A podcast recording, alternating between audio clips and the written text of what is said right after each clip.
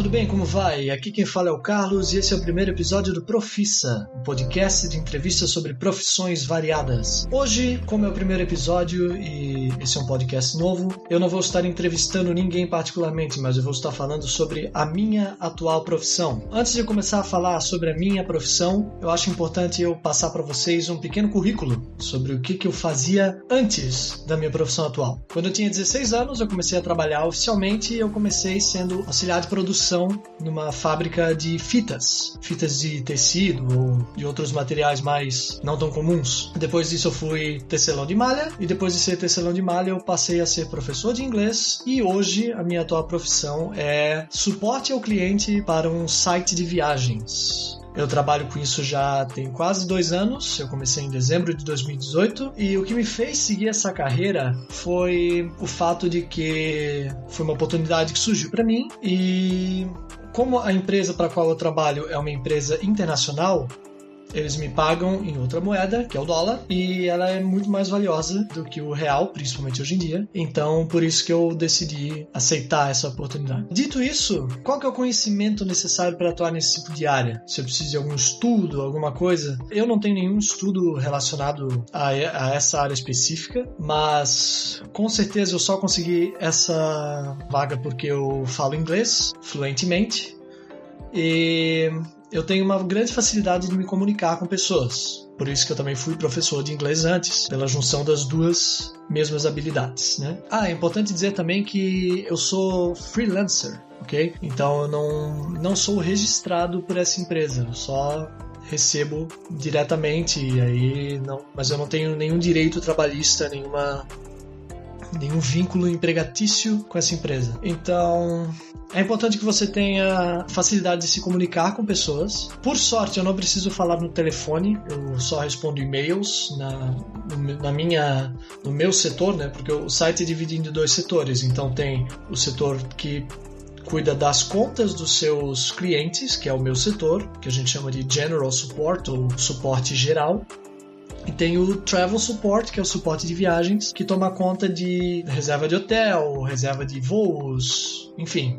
A maior mudança que eu senti após entrar nesse ramo, em comparação aos meus trabalhos anteriores, foi, primeiro, que eu posso trabalhar de casa. Isso é uma uma coisa que muda muito porque às vezes quando você está num ambiente de trabalho, seja em um escritório, uma fábrica, uma escola, como era o meu caso, você usa um uniforme muitas vezes, então você tem esse sentido de estar tá realmente no, no, momento do dever, sabe? Aquele chamado do dever de tipo assim, não, agora eu botei o meu uniforme aqui, então eu sou um professor, ou eu sou um tecelão, ou eu sou um veterinário, seja lá qual seja a profissão da pessoa trabalhando em casa é muito mais confortável, porém pode também, se você se deixar levar, você pode acabar sendo não produzindo tão bem quanto você produziria normalmente num ambiente de trabalho, porque você não se sente tão vigiado, vamos dizer assim.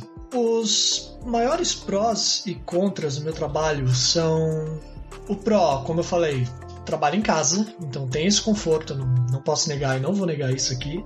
E tem também o fato de que, como eu recebo numa moeda internacional que vale mais que o dinheiro da minha, do meu país, no caso, o meu salário acaba sendo melhor do que o que eu ganhava numa empresa nacional.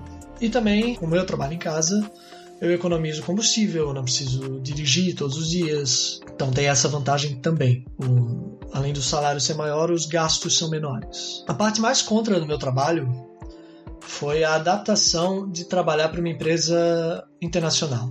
Em que sentido? Eu senti que nós brasileiros somos muito passionais. A gente é um povo mais emotivo, mais apegado. Já os americanos, no caso a empresa para qual eu trabalho que é americana, eles são muito diretos ao ponto e isso muitas vezes pode soar um pouco rude para o nosso ponto de vista. Então assim, como eu dava aula numa escola antes, então eu tinha treinamento de feedback sobre como falar com o aluno e focando sempre na parte positiva do aluno. E assim como eu dava esses feedbacks para meus alunos, era o tipo de feedback que eu recebia da minha coordenação. Com essa empresa com a qual eu estou agora, eles são muito mais diretos. Muitas vezes eles só me mandam uma mensagem assim: ó, aconteceu isso e o erro foi esse e não é para ser assim. Ponto final. Eles estão sendo rude falando isso? No começo, não, no começo me parecia, mas eu não acho que estejam. Acho que eu que não era acostumado com esse tipo de, de abordagem. Eu já vi outros depoimentos de outras pessoas que trabalham nos Estados Unidos que eles têm esse mesmo tipo de, de choque cultural mesmo. Então lá eles são muito mais diretos, não só para com os seus colegas de trabalho, mas para com os clientes que eles estão atendendo também. Então fica melhor assim. O maior perrengue e dificuldade que eu tive que superar ou me adaptar para essa nova realidade é que, como eu trabalho para uma empresa que trabalha num fuso horário diferente, eu também a, ah, trabalho num horário completamente anormal. Eu trabalho como se fosse no terceiro turno deles. Então, lá nos Estados Unidos, o meu horário é da uma da manhã até as nove da manhã. Aqui no Brasil, agora, do jeito que está com relação ao horário de verão deles, eu trabalho das duas da manhã até as 10 da manhã. Então eu tenho que acordar todos os dias 1h40, faço meu café e aí eu começo a trabalhar. E vou direto até as 10, com uma hora de, de break ali no meio. Isso foi muito difícil me acostumar no começo, mas agora eu tô mais tranquilo com relação a isso daí. Uma curiosidade que eu acho interessante falar sobre, sobre a minha profissão e que talvez poucos de vocês saibam é que eu atendo em várias línguas.